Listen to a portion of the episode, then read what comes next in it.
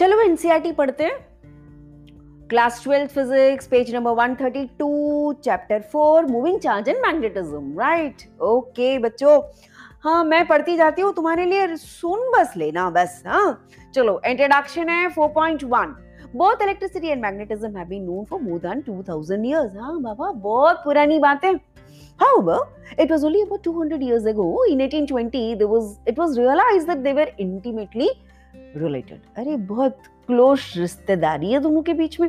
During this lecture demonstration 1820 में Danish physicist Hans Christian Oersted notice that a current in a straight wire caused a noticeable deflection in nearby magnetic compass needle okay compass needle को पास में रख दिया होगा कहीं तो दिखा कि डिफ्लेक्शन आसपास कोई मैग्नेटिज्म नहीं है तो भी हिल रहा है। चलो he investigated this phenomenal and found that the alignment of the needle is tangential to the imaginary circle which has the straight wire as its center and a plane perpendicular to the wire इसका मतलब क्या बोल रहे हैं sir हाँ ये बोल रहे हैं कि अगर वायर एकदम स्ट्रेट है तो क्या हो रहा है कि उसके चारों तरफ़ सर्कल का जो सेंटर है वो वायर पे और मैग्नेटिक फ़ील्ड उसके चारों तरफ़ सर्कल में बन रहा है। यही है इनका मतलब बोलने का है ना?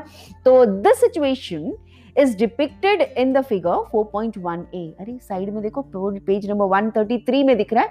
हाँ कुछ फिगर्स तो बने हुए हाँ। इसको देखे हैं। तो ये सर्कल टाइप का बना हुआ है वायर बीच में।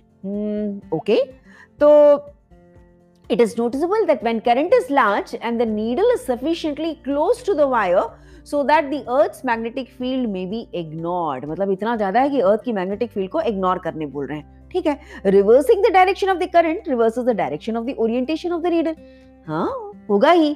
The deflection increases on increasing the current और bringing the needle close to the wire मतलब डिफ्लेक्शन बढ़ गया। वायर के पास अगर नीडल को लाया या करंट बढ़ा दिया दोनों केसेस में डिफ्लेक्शन बढ़ गया।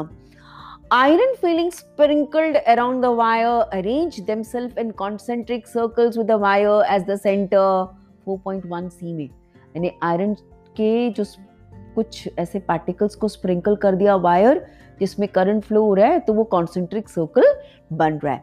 Oersted concluded that moving charges और the currents produced in the magnetic field in the surrounding space मतलब ऑस्टेट ने कंक्लूड किया। क्या? कि मूविंग चार्जेस हो या करंट प्रोड्यूस्ड जो भी कैसे भी करंट प्रोड्यूस हुए तो उसके चारों तरफ़ मैग्नेटिक फ़ील्ड बनता है। Following this there was an intense experimentation बाकी लोग भी चालू कर दिए। साहब ने नया चीज़ पता किया और डिस्कवर किया भाई तो बाकी लोगों को उसमें काफ़ी इंटरेस्ट आता है। हम्म, उन्होंने और फर्दर स्टडी करना शुरू कर दिया होगा। In 1864 the laws obeyed by electricity and magnetism were unified and formulated by James Maxwell और एक साइंटिस्ट आ गए मैक्सवेल साहब, है ना? उन्होंने then realise that the light was electromagnetic wave अच्छा अच्छा अच्छा भाई ये तो और कमाल हो गया। क्या? नहीं ऑस्टेड साहब ने बोला इलेक्ट्रिसिटी मैग्नेटिज्म एक। जेम्स मैक्सवेल साहब कह रहे हैं लाइट भी उसके ही है इलेक्ट्रोमैग्नेटिक वेव्स है मतलब इलेक्ट्रिसिटी मैग्नेटिज्म दोनों का। Radio waves were discovered by Hertz हाँ। Produced by J C Bose scientist and G. Marconi by the end of 19th century. A remarkable scientific and technological progress has been taken place in the 20th century and this is due to our increased understanding of electromagnetism, invention of devices for the production amplification transmission detection of the electromagnetic waves okay तो यहां देखिएगा उसके बाद description दिया हुआ है diagram के साथ में इसको ध्यान से देखेंगे हम in this chapter we shall see how the magnetic field exert force on the moving charged particles? Hmm, like electrons protons and current carrying wires.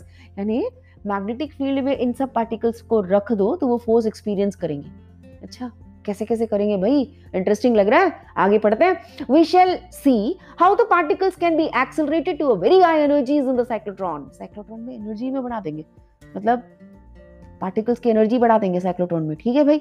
We shall also study how the current and voltages can be detected by a galvanometer हाँ सुना तो है बचपन में galvanometer current detect करने के लिए voltage detect करने के लिए। काम कैसे करता होगा? कई मैग्नेटिज्म से होगा। देखते हैं इस चैप्टर में। In this and the subsequent chapter on magnetism we adopt the following convention a current or the field that is electrical or a magnetic emerging out of the plane of the papers depicted by the dot इसका मतलब जहाँ dot लगा दिया एक ऐसा? तो वो field बाहर आ रही है पेपर की। ठीक है भाई। A current or a field going into the plane of papers depicted by the cross यानी एरो है एरो की पूछ। हम्म एक अंडा बना के क्रॉस डाल दिया। ठीक है। In the figure, 4.1a, 4.1b correspond to these two situations respectively. ठीक है। डॉट का मतलब फ़ील्ड बाहर आ रहा है। क्रॉस का मतलब फ़ील्ड अंदर जा रहा है, ठीक है? फिगर में तो दिख रहा है हमको। ओके सर तो अब आगे हम इसके बारे में और डिटेल में पढ़ेंगे।